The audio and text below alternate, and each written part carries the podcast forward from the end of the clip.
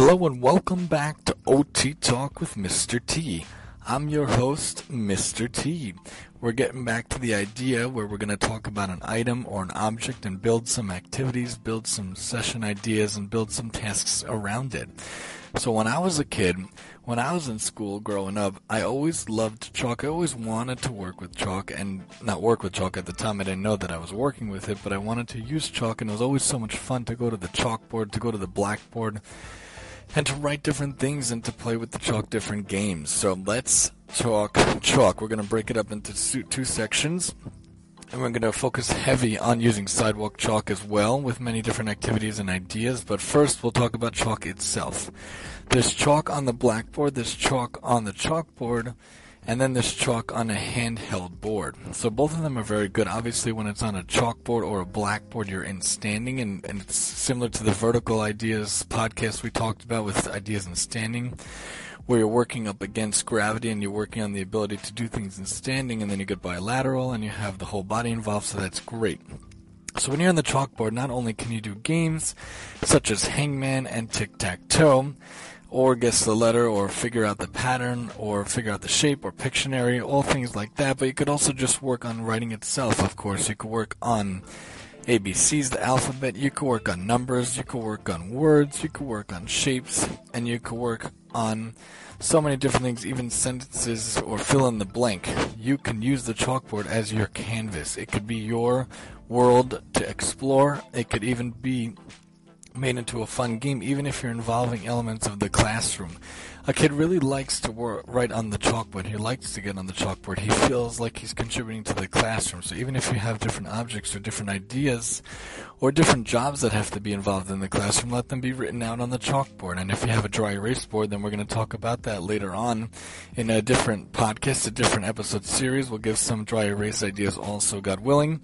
But for now, let's talk about the chalkboard. So here, we're talking about that. You could also use chalk on a handheld board. This is also a big thing in Handwriting Without Tears, which is a wonderful program. Of the many different programs involved in handwriting, there's also TV Teacher, and these are different handwriting programs, but specifically in Handwriting Without Tears, they use a chalkboard to write on and to understand how to get the shapes to come together to form letters. They use a Mat Man, and that's on its own board, and then there's a chalkboard where you write out the letters also. And even if you just want to write freeform, I've done this with students also. We played Pictionary, we played Hangman. Hangman's a big game I like to play a lot with my classroom students and students in general and I also use it in different contexts, but definitely on the handheld board is really nice. You could also use chalk on colored paper. It comes out to be a nice texture. It's a nice thing to do, and also on construction paper. It's nice and you feel a nice contrast when you have a black colored paper and then you see the chalkboard. Again, the chalk, I mean. And then when you have different colored chalk, it's also really nice. You can make a rainbow, you can make different pictures using different chalk.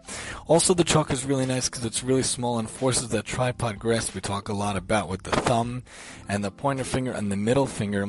Using the small pieces of chalk, they also have big pieces of chalk, but if you have a bigger kid, an older kid, they can use that but when it's smaller, why not break the chalk into two small pieces or even three small pieces if it's a really big piece of chalk? In general, chalk can break very easily, so be careful with it. It's kind of delicate, kind of fragile. And of course, you could do drawing, writing, and coloring on these different things. You could do on the paper, you can make different shapes, you can make different objects, you can make different items using the chalk. Chalk also on magic paper, I think it's called scratch off paper. When you scratch on the paper, and this could be also used with other I- items such as toothpicks.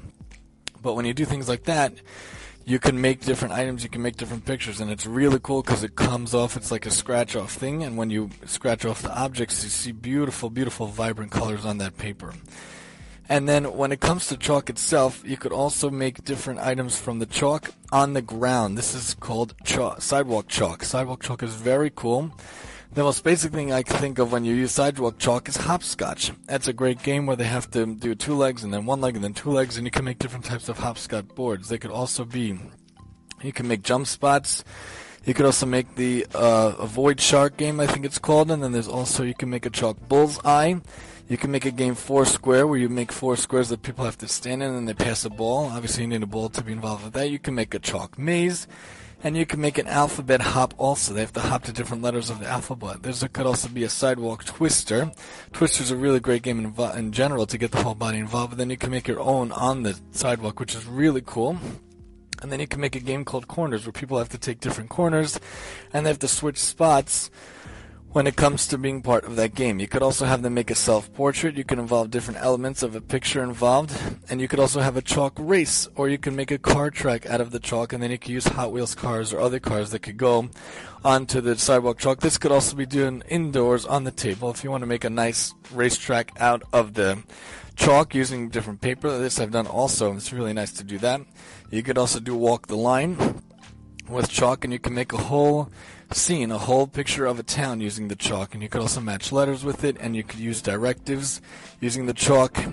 If they're walking on, they could also be a whole obstacle course using the chalk, like jump three times, or walk this way, walk that way, and hop on one foot using the directives using the chalk itself and then you could also use different parts of the sidewalk in order to get them to do different things using the chalk.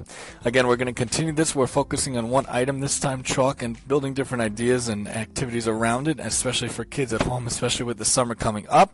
Questions, comments, suggestions are always welcome at MaximumTEE at yahoo.com. This has been OT Talk with Mr. T. I'm your host, Mr. T.